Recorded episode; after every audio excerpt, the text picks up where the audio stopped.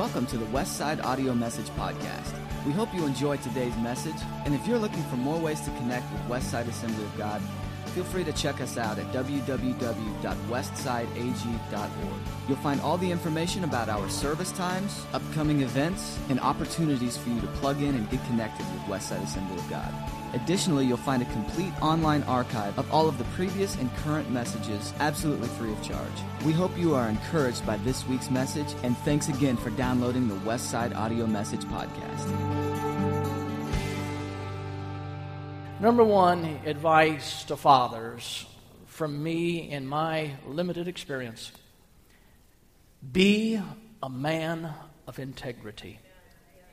And I said no particular order, but I, I think this has to rank, rank way up there on duties of fatherhood.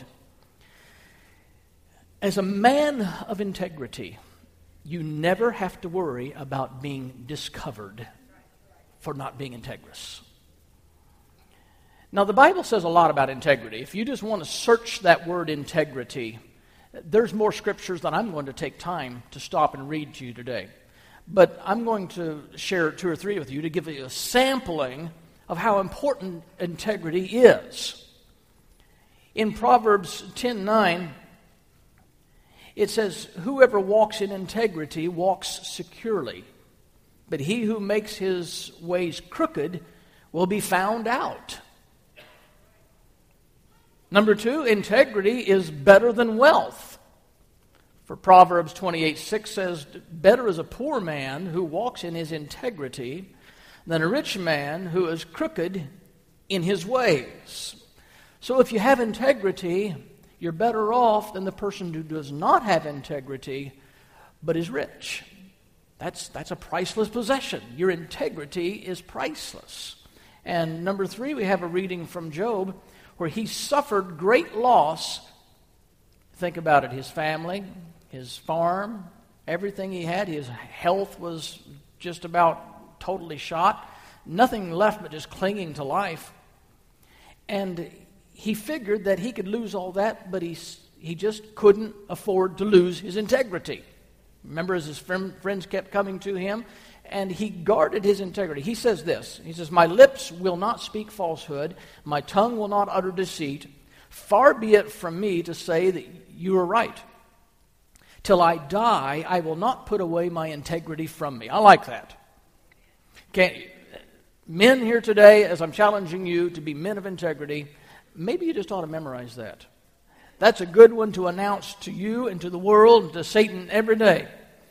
Till the day I die, I will not put away integrity from me. Now, you can probably mentally roll back over your life, your recent history, maybe your distant history or whatever, and see if there have been times when you were playing fast and loose with your integrity.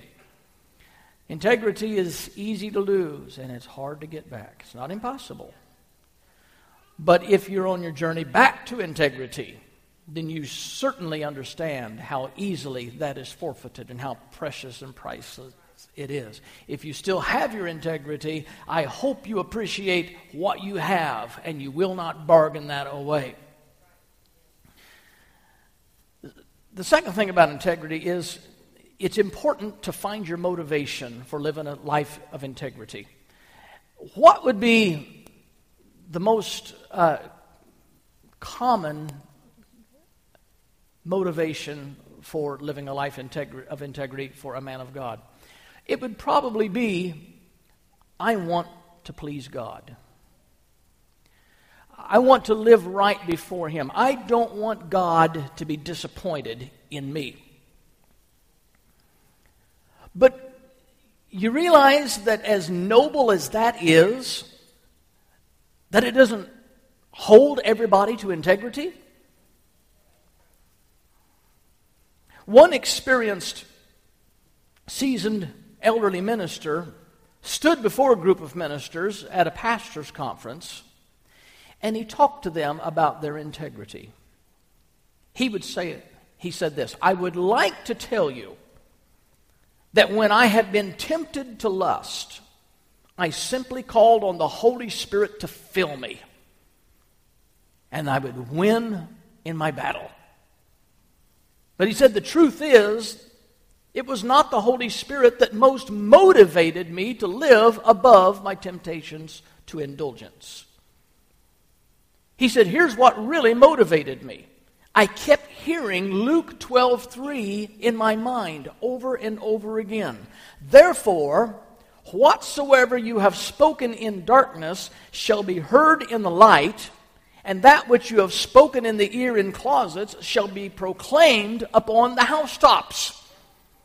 And this is what one pastor calls the housetop expose. Now, come on, man. You have to have some concern for people finding you out. And we would like to think that in that moment of our greatest temptation, all we do is say, Fill me, Holy Spirit, and you're zapped and you're good to go. Wouldn't that be wonderful? But that didn't work for David. He fell miserably. This was a man that was a, after God's own heart. But he was after another man's wife. And his pursuit of the other man's wife won over his pursuit for God's heart. It won, it beat him. And I'm not so sure that at that point he cared anything about his reputation because he was king, and I guess he figured he could get away with anything he could. So I'm not saying that you cared, caring about your reputation is stronger than your appreciation of God. I'm saying you have to find what it is in your life that truly motivates you to live a life in integrity. And for David, it didn't happen to be because this pleases God or this doesn't please God. It didn't work for him. He failed. And how many of you here today, simply because you loved God, uh, it didn't carry you in the time of your temptation. Don't raise your hand. That's a rhetorical question. but think about it. How many times your love for God didn't necessarily carry you through that real trial? A fool has no fear. You see, your reputation is what others know about you, and your character is what you and God know about you. We would like to think that our character is most important to us. But for some people, it doesn't carry them.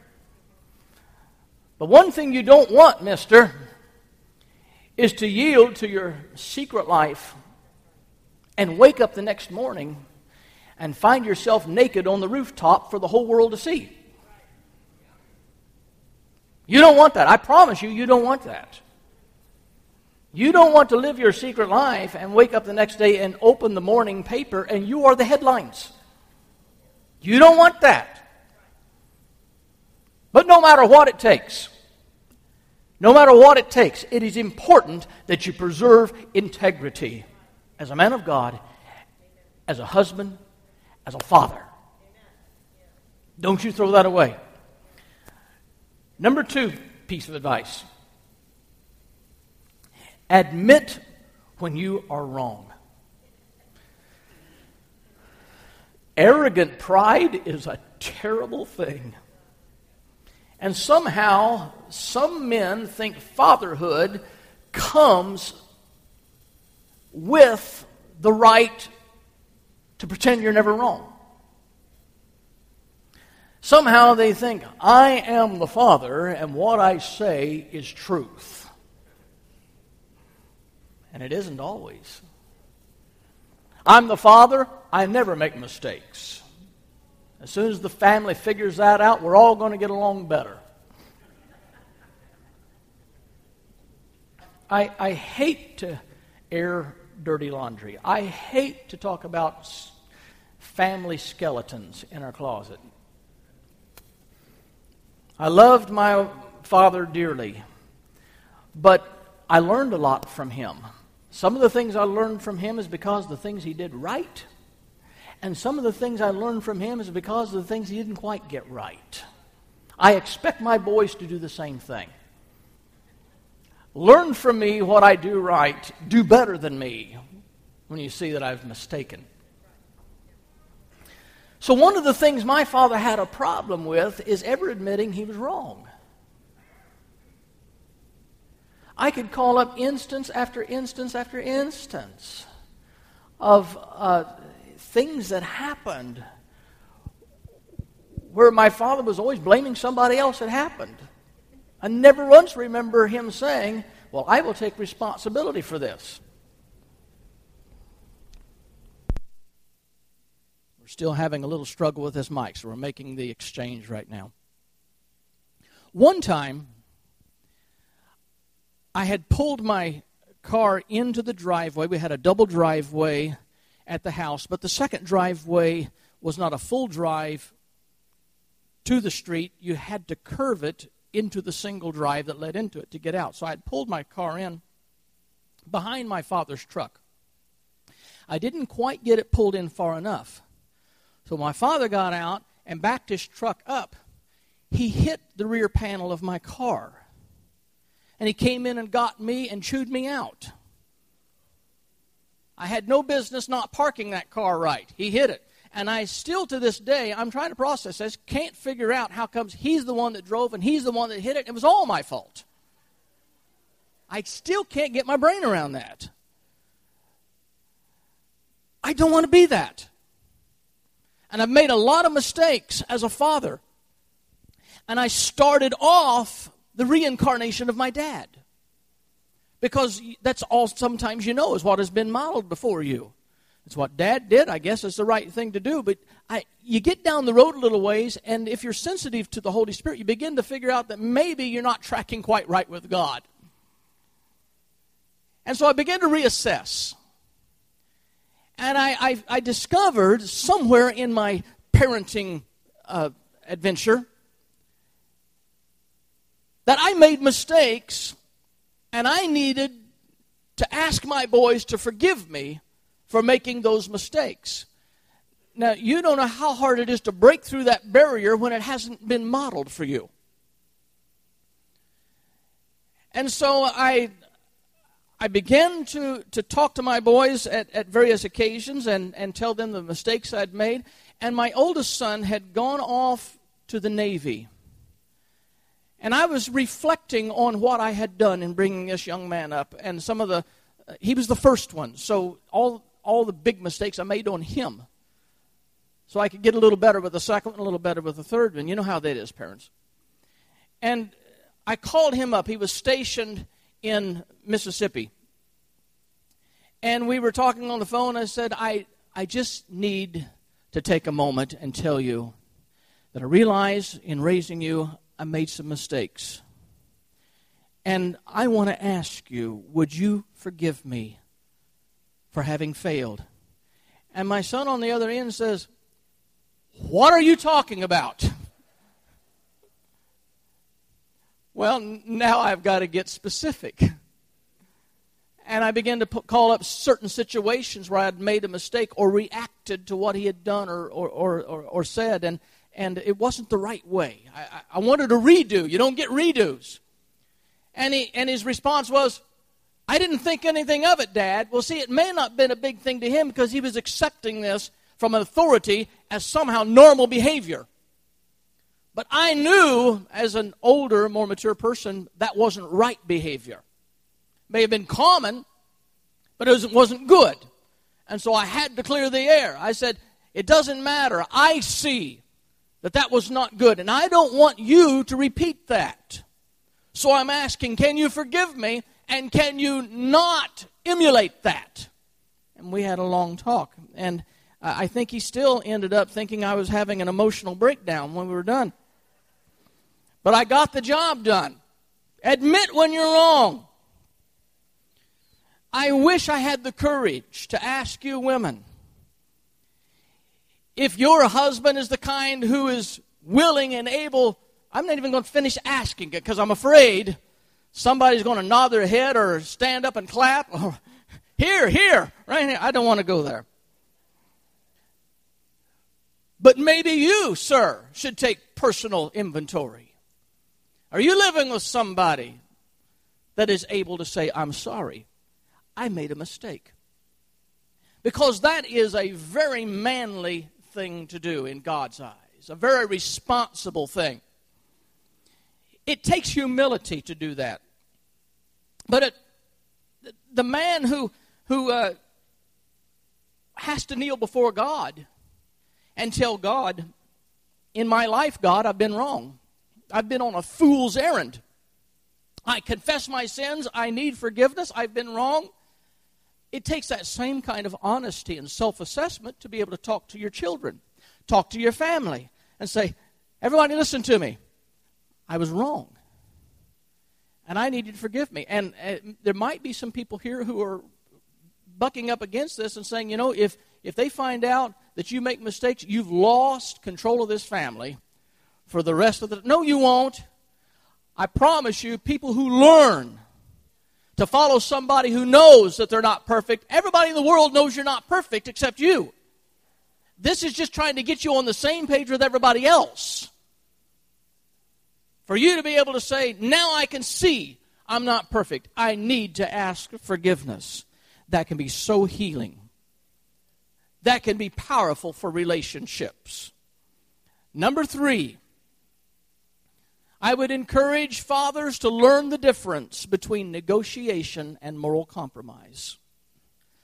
The unwillingness to compromise equals integrity, but the unwillingness to negotiate is nothing but stubbornness. And if we, we are now talking about that macho attitude that says it's my way or the highway, this is the fault of the man who thinks he is king of his home. Now, biblically, we don't have any any uh, indication you're a king of your home, you're the priest of your home. There's a huge difference between being a priest and a king. A king can be tyrannical. You know, whatever I say, that's the way it is. No questions asked. No negotiating. I've already said it. If I back out, I'm not much of a man. I have to stick to it. It's not the kind of an attitude that God can bless your home but the kind that can negotiate. And negotiation never involves clear moral issues. Compromising or not compromising always has to do with clear moral issues. But negotiation never involves those issues. No, negotiation is the other things in life. That it, it's not immoral. It's, it's, it's, just, it's just an issue. It's just a matter of opinion most of the time. That's where negotiation takes place. Can you negotiate? This man that has delusions of kingship, he has come to be known as a man who rules with an iron fist. He makes his rules arbitrarily and he demands rigid adherence by others. Now, I was listening to George Westlake Jr. preach at one of the chapel services down in Springfield, Missouri. He is pastoring this church, and his children are teenagers. He's telling this story. And they come to him and they say, Dad, it's not fair. And he says, What is not fair? He said, They said, We would like to go to the theater. We'd like to see like the Disney movies and a few things decent. And you have never let us go. And it's not fair because all the deacons' kids go. Now, this gives you an understanding of how this pastor had ruled his family for that many years. You knew the rules. We set the rules. We don't do that. Only deacons' kids do that stuff. And you know deacons' kids. And he, they said, It's not fair. And he said, You know what? You're right.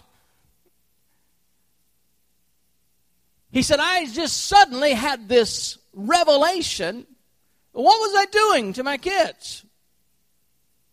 He said, If it's a decent movie, you can go. Now, it was really a radical move by a person who had previously set a boundary in their family. But this man had the integrity of character to assess the situation and say, this is an area that is up for negotiation. I can either be this iron fisted father that says, no, because I said so, because I'm not going to be embarrassed by your, uh, your behavior, and it, it matters to me what people think about me and think about my family, and we are models. And he just threw it all out. He said, You're right. Go have fun. Now, you don't know how liberating that was for me to hear some pastor who was able to discern negotiation. Now, we're not just talking about pastors today because you're not pastors, but what about you? What have you said in your family? You want your family to be perfect, and you've got all these rules and all these regulations. And as you go through life, they may not work out just exactly like you think they're supposed to work out. Are you man enough to sit down and say, now, there are certain things that are non negotiable in this family? And you can list those, and you're going to find it's a short list. But then there's going to be other things that you've set because that's your philosophy, that is your moral compass, that is your opinion, and you are saying, My family is going to do this, but I want you to pray that God helps you to understand where you can still be a godly man and you can negotiate without compromising. I could spend a lot more time on that, but I promise you I'd keep moving. Number four, sir, be a godly motivator. I've observed two methods of motivation that incompetent, self appointed, unskilled leaders often default to. If they don't have good leadership skills, I can guarantee you they are going to default to one or both of these styles of leadership. One is they motivate people by humiliation, or they motivate people by intimidation, or both. How many of you sports people know the famous uh, basketball coach, Bobby Knight? okay. Uh, you know the te- temper tantrums? You know how he gets in the players' faces, how he's a, a screaming idiot? Everybody know that? Would you say that this is an example of motivation by intimidation? The man has no leadership, motivational skills whatsoever, except to try and scare his players into doing what he wants them to do. To physically confront them and assault them. Well, basketball coaches is a whole other story. What about husbands? What about fathers? Do you know any way to motivate your family without using your size and, and your voice to try and scare them and make them think that if they don't do what you're calling them to do, that you're getting ready to skin them alive. That's just intimidation. And maybe even use that on your wife. I don't know. I hope not. There's got to be more to motivating somebody other than resorting to that kind of a tactic humiliation. That's another one. As we as parents sometimes try to shame our kids into doing the right thing. Uh, just humiliate them for having done something so wrong that we're hoping they feel so bad, so wretched, so disgusted with themselves that we've fixed that problem forever. Let me tell you some of the things that are good motivating factors and techniques. Number one, praise. Just when somebody does something good and you just brag on them, is there any reason to believe that they don't want to do that again? I can tell you personally in my life, one of the most important things to me was to hear my father say that I had done a good job. That meant everything to me. And I lived most of my life craving my father's approval. You did good. That was a good job. My father was a little stingy with his praise. More than anything else, he always had to follow it up. You did good, but here's how it could have been better. That's not what I was looking for. I had probably preached for 10 years of my life before I ever heard my father say with an unqualified statement, that was good. Because I sat there and waited for the but, and it never came. Every time I preached, here's what you should have said. This would have been better. You talked too much about yourself. On and on and on. All I wanted to hear my father say was, proud of you. You did a good job. I didn't want to hear every time how I kept falling short of his expectations. And so I've tried I've tried so hard, and I don't know. You'll have to ask my boys. Don't ask my boys. I'll ask them. It's none of your business. I'll have to ask my boys if I succeeded in, in being able to, to tell them I'm proud of them without always being the one to try and tell them, here's how you can be better. Now, you can see this sermon's coming from the bottom of my heart, things that I've learned the hard way. But if you're going to be a good father, you're going to be the best father you can be, this is one of those things you really need to give some serious consideration to. Praise them. Let them know how good and how proud you are of them. You don't have to be the one to tell them where they fell short. They're eventually going to figure that out. They may even come and ask you sometime. That would be a good time to discuss that. But there's a time when all a child wants is to hear the parents say, I'm so proud of you. Praise them. Number two, attention. That's a good motivator. Number three, reward and advancement. That's a wonderful motivator. Now, let me go to the Bible to substantiate these. God offers praise to motivate us. Well done, good and faithful servant. That'll keep you going, won't it?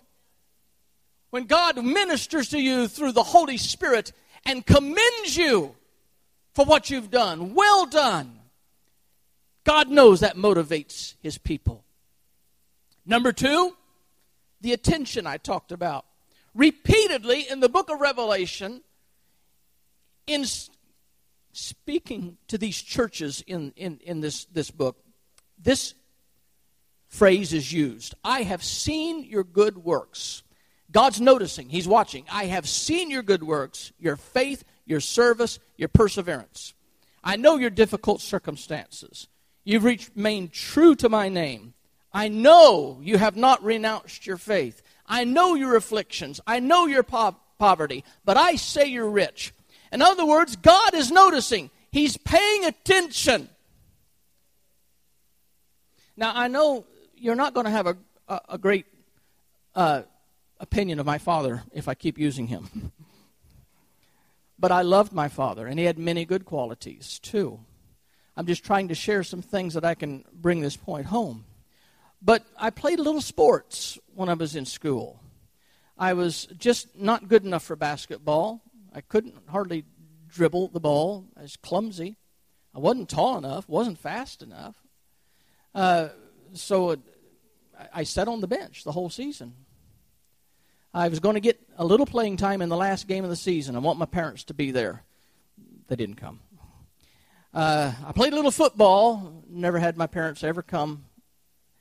I, I played a little little league, and I actually I have a newspaper clipping from having taken my team uh, the, we, we, named them the, the Indians. We always named our little league teams after the big league teams, and we were the Indians, and we were we were terrible. We were horrible. We were scrubs. We didn't have any athletes on our team. The Yankees got all the talent, but somehow, with that scrub team, we began to turn that season around. And when it came down to playoffs, we made the playoffs, and we made it to we advanced, and we advanced and advanced, and the championship game was the Indians and the Yankees. And I was the pitcher. Now, we lost. But I have the newspaper clipping. Although the Indians lost to the Yankees, uh, Rooks took the game in the battle of the pitchers. I love it. I read that every once in a while. It's I always wanted my father to be there. Would you come watch a game? Never came and watched a baseball game. The newspaper clipping is nice. But I wish my father would have been there and just enjoyed what I enjoyed. I'll, I'll never know that. I think he was afraid if he showed that intention that I would become uh, infatuated with the sports and never want to do anything else with my life. I think he's really scared of the only place he could cheer me on is when I was preaching, but anything else, I can't encourage that. He might he might go the wrong direction. So when my boys began to get into sports, I was wrestler. My dad never came and saw a single wrestling match.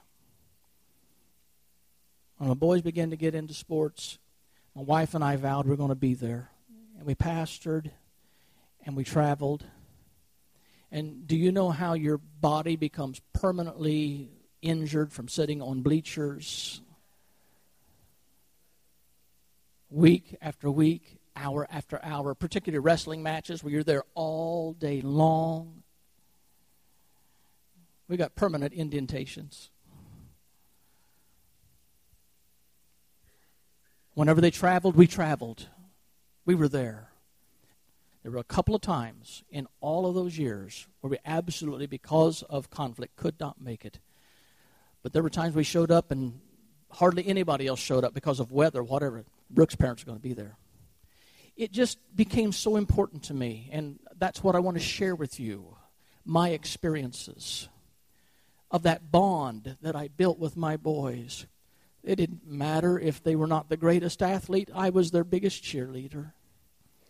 And my son, my oldest son, was a wrestler. And he went his entire freshman year without a win. And he went his entire sophomore without a win. We went there and watched him get pinned over and over and over and over and over and over again. He went through his junior year and he started getting a few wins his junior year. Went into his senior year and got mostly wins his senior year. But I mean, like this this guy, he couldn't he couldn't buy a win. I was ready to bribe the other Just take a fall for my son, can you? But I was there. Didn't make any difference. I was proud of him. And I would encourage him. And I say, I know it's tough to go out there and lose and lose, but I said, God's building some character in you that is priceless. And when he got into the Navy, and one of his Navy buddies started griping about things. Suddenly, he went from being that child in high school now to being a man. And he went over and he said, Sit down. I want to tell you a story about wrestling. How my dad kept motivated me on, how we went and without any wins, and how tough it was. But he said, I don't want to hear your belly aching and complaining because you're going to put up with a lot of losses. Now, can you see the lessons you learned because somebody cared and somebody was there and somebody was pouring into them? And so here in the book of Revelation, God says, I notice, I'm giving attention, I'm watching, I see what you're going through. But in the third chapter of Revelation and the 19th and 20th verse, he says, Those whom I love, I rebuke and I discipline. So be earnest and repent. And here's the famous passage. He says, Here I am. I stand at the door and knock. And if anyone hears my voice and opens up the door, I'm going to come in, I'm going to spend some time with you. Because God realizes that's important for us to have His attention once in a while. And it's important for you, Father, to have that attention you can give to your children. And you know, do you realize that sometimes the behavior problems in children is because the only time they get your attention is when they're doing something wrong? Don't wait until it comes to that. Spend some time with them. And I, I, I, I don't even want to talk about quality time. There is no quality time short of quantity time. There just isn't. You can't say five minutes of quality time because I can't spend as time with you. That's no quality to that whatsoever. Spend time with them, invest in them. You don't have anything better to do in this life than to invest in your family. And the last one is reward and advancement. That motivates people. And in the parable of the talents, those that doubled their talents, the Lord said, You've been faithful in a few things, and I'm going to put you in charge of many things. So you can, you can advance people, motivate them by advancing them. Motivate your children by rewarding the good behavior with more trust. I've trusted you with this, you've proven faithful, I'll trust you with more. Be a good motivator, be a godly motivator, be a wise motivator. Number five, learn to love your children unconditionally. Never use love as a carrot on a stick. You will cause lifelong insecurities in your children. I tell you this because I tried it and it, it's, it's rotten to the core. When you withhold your affections for your children because you are not happy with what they've done, and they cannot get close to you and they try and come up and they try and hug on you and you don't want anything to do with them, you are using your love as a manipulator. You have to learn to love unconditionally. And that was another tough one I had to learn in my family until I lined my boys up and set them down on the couch one day and I said, "Boys, I want to I want to make an announcement. I want you to know and make no mistake about it from this day forward. It doesn't make any difference what you do. You may break my heart with the things you do. You may tear my insides out. But I want to let you know no matter what you do, you're still my sons, and I still will love you. And that was the hardest words to that point in my life I had ever had to spit out. Because I could imagine in my mind my boys doing things so heinous, so repugnant, so repulsive that I could lock the door and take the keys from. Don't don't ever come back to this house. You have embarrassed me. You have humiliated this family. You, you, just imagine these things. Don't you ever cross over the line. I will disown you. And I'm so glad I have a Heavenly Father that modeled something different for me. I'm so glad I have a Heavenly Father that never promised He was going to lock me out. And so you've embarrassed me, you've humiliated me. And so I decided I, I'm going to have to change my pattern here. To understand what it means to be a father with a broken heart. Who doesn't resort to the cheap, self serving option of saying, Therefore, I want nothing to do with you. It takes more of a man to love them unconditionally than it does just to cast them off. Now, how many of you know the 23rd Psalm. You do, don't you? Everybody here. The Lord is my shepherd. I shall not want. Isn't that a beautiful song? Have you noticed, backing up to the 22nd Psalm, what that is about? This is about David asking God, Why have you forsaken me? Where have you gone? I can't feel you anywhere. I find no rest. Let me read this. Why are you so far from saving me, so far from my cries of anguish? My God, I cry out by day, but you do not answer. By night, I find no rest. You are enthroned as the Holy One. You are the one Israel praises. In, our, in you, our ancestors put their trust. They trusted, and you delivered them. To you, they cried out, and we're, and were saved. And in you, they trusted and were not put to shame. But I'm a worm I'm not a man. I'm scorned by everyone. I'm despised by people. All who see me mock me. They hurl insults. They shake their heads. And they say, Well, he trusts in the Lord. Let the Lord rescue him. Let him deliver him, since he delights in him. You were the one, Lord, that brought me out of the womb. You made me trust in you, even at my mother's breast. From, be- from birth, I was cast on you, and from my mother's womb, you have been my God. Do not be far from me, for trouble is near, and there is no one to help. Isn't that sad? Just before the 23rd Psalm, he's saying, God, you've left me. I don't know where you are. Everybody hates me. I don't have a friend left, and I can't even feel you. And you know, sometimes our perception of God is shaped by our earthly experiences. Sometimes people's concept of God the Father is shaped by their experiences with their earthly father. If their earthly father was an abuser, they cannot approach the heavenly father because they think fathers are abusers.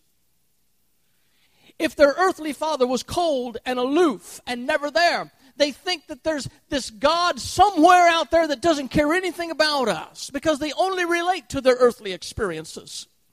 And that's the reason I'm telling you, dads, that to be there for your kids models for them that God can be there for them too. Loving them unconditionally. They never have to worry have I lost my father's love? If you have pushed your children to the point where not only they know you're not happy with them, but they wonder if you even love them. I'm telling you, sir, you've pushed them too far. They should never have any doubt in their mind. You love them. They can know you're not happy with them, but they should never doubt your love. you can permanently damage them to where they're going to spend their life in relationship with their Heavenly Father, trying to earn His love. And that's a miserable place to be. You can't earn His love. All you can do is receive His love by grace. That's it. You can't earn it. You can't be good enough that God loves you more or bad enough that He loves you less. So let's get that out of the earthly sphere. Love your children unconditionally. Number six, be a model of industry. Industry means hard work. I am deeply disappointed and I'm deeply concerned with what I see happening in our culture in the 21st century America. We have historically been a nation of people who understood the benefits of hard work.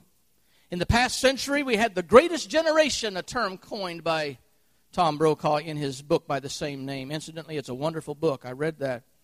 Those who came of age during the Great Depression and fought in World War II. How many of the greatest generation do we have here today? Raise your hands. Yeah, we've got some. You came of age during that time. You are the greatest generation. You are the ones that understood hard work. You're the ones that didn't try to game the system. You're the ones that realized it was about survival and you did whatever it took to survive. They were called the builders. They are the greatest generation. They were called the builders. You know why? Because they knew how to make things happen with their hands. They were very practical people. These were the people that they had a common religious heritage in that era with everybody else. They all had the common religious roots. They valued things like success and family and community. They had a great concern for people, and they lived by the financial philosophy very simple save, save, save. That's it. Whereas we have a generation that is spin, spin, spin. They don't understand the concept of saving. Talk to the greatest generation. Talk to the builders. Let them tell you the value of saving. Then you come to the next generation. You got the builders, and then you got the boomers. I'm a boomer. And the dynamics begin to change in the booming generation. This generation began to move away from focusing on what can I do to contribute to my church? How can I contribute to the well being of my family? How can I contribute to my community? And they begin to move more and more to where can I find a community that suits my needs? Where can I find a church that suits my needs? And they begin to move into I want people to take care of me. I'm going to move to this community, they do this for me. And it wasn't immediate, it was just during the time of the boomers generation that that transformation of thinking began to take place. This church was built by people who understood how important it is to find out what can I give to my church. We got people whose hands are all over the building here and the concrete and the electric and the plumbing. And try and get that from Generation Y today. It's a totally different generation. Move from the boomers to the busters, Generation X.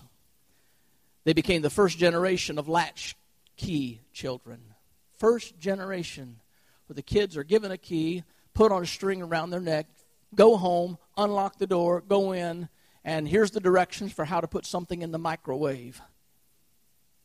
And they begin to raise themselves because mom and dad were out making money. They come home to empty house and notes reminding them take the garbage out and do your chores. Don't get in trouble. The Busters grew up in more single parent homes than the Boomers. Then the Busters gave birth to the Bridgers, Generation Y, the second generation of children from single parent homes.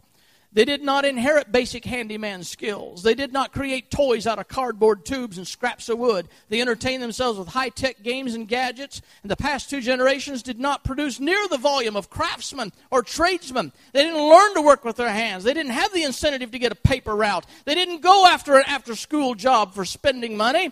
It was just given to them here in America, because of the trend, we're losing our work ethic. America no longer works. It's difficult to find young people who know how to work. I know, I've been an employer. Ask Ann. She's an employer. Find young people that you give them a job and they know how to work. You hire people that you have to teach them how to work. I've interviewed many people that I say, now, you know, what I expect as an employer is I expect you to be responsible. And that just goes over their head. That's a new word. Never heard that. Never practiced it. I expect you to be responsible. I expect you to be on time, punctual. I expect you to be reliable. You can't just come and work on a whim. We need you. You are telling us you're going to be there. These are the things we expect of them. You know how many people we go through before we ever get anybody that understands those concepts? People that we hire that they come in when they want, they leave when they want, they call in when they want, they do what they want. Not all of them, but many are just like that. I can't say all, I don't want to generalize, but it's becoming more and more like that. The Jews used to say if you did not teach your child a trade, you taught them how to steal. And, Dad, I want to tell you one of the most important things you can do is to model for your children the discipline of being a hard worker. You're, that will pay priceless benefits to know that you understand how to get out of bed in the morning and go and work all day long and come home bone tired and still take care of your father duties. And your children see that and they're going to grow up. And may I take just a moment, when you have the microphone, you can. But may I take just a moment to tell you I have three boys that have wonderful work ethics. And I look at that and I'm just as proud as I can be as a father. And they have always shown good work ethics. And when I launched them out into the work field, into life, and I watched them as they dedicated themselves. And I remember some of my boys, Derek, here's the youth pastor here, going down and get a construction job in the valley in California. His first time out uh, on his own, and and he's he's he's got a work ethic. He's showing up early before he has to punch the clock. He's getting the tools out. He's loading the truck up. He's doing all these things. And these people say, We've never seen anybody do it this before. What's wrong with you? His, what's wrong with him is dad got in him. I told him when I launched him out, you're not there to make money. You're there to make your employer money. And that's the kind of attitude you keep. If you're just there to make you money, you don't care if the employer makes it or not. If you're there to make your employer money, you're going to prosper. Dad, be industrious because it's biblical. Laziness is not biblical. Non productivity is not biblical. Being industrious is biblical. Last point love your wife God's way and model what it means to be a godly husband to your children. They will learn to treat women like dad treats mom. Little girls will learn what kind of relationships to pursue by the way dad treats mom. If dad is an abuser, the little girls have a high likelihood of going out and finding an abuser and marrying them because they think that's normal. They've watched mom be abused and stick with this loser. And they said, That's what I have to do. You ever seen, have you ever seen women that are chronically drawn to the losers? They get rid of one, they go find another one because something has been modeled in their life. And, Dad, the, the, the responsibility you have in modeling before your children this is a way a godly man treats a woman that he is committed to. And they're watching. And they're going to learn, and they're going to carry that on for life. And this is one of the most powerful challenges I am issuing to you today.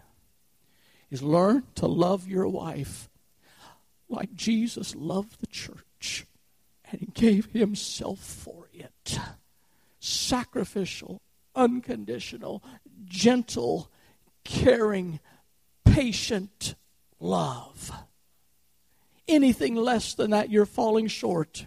What God expects of you. You're sorting what you're falling short of what God has gifted you to be able to do. You can do it. It's in you.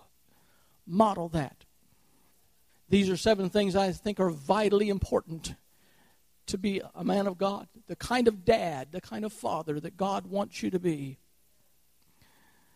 All of these points have to do with being the father that has a right relationship with God.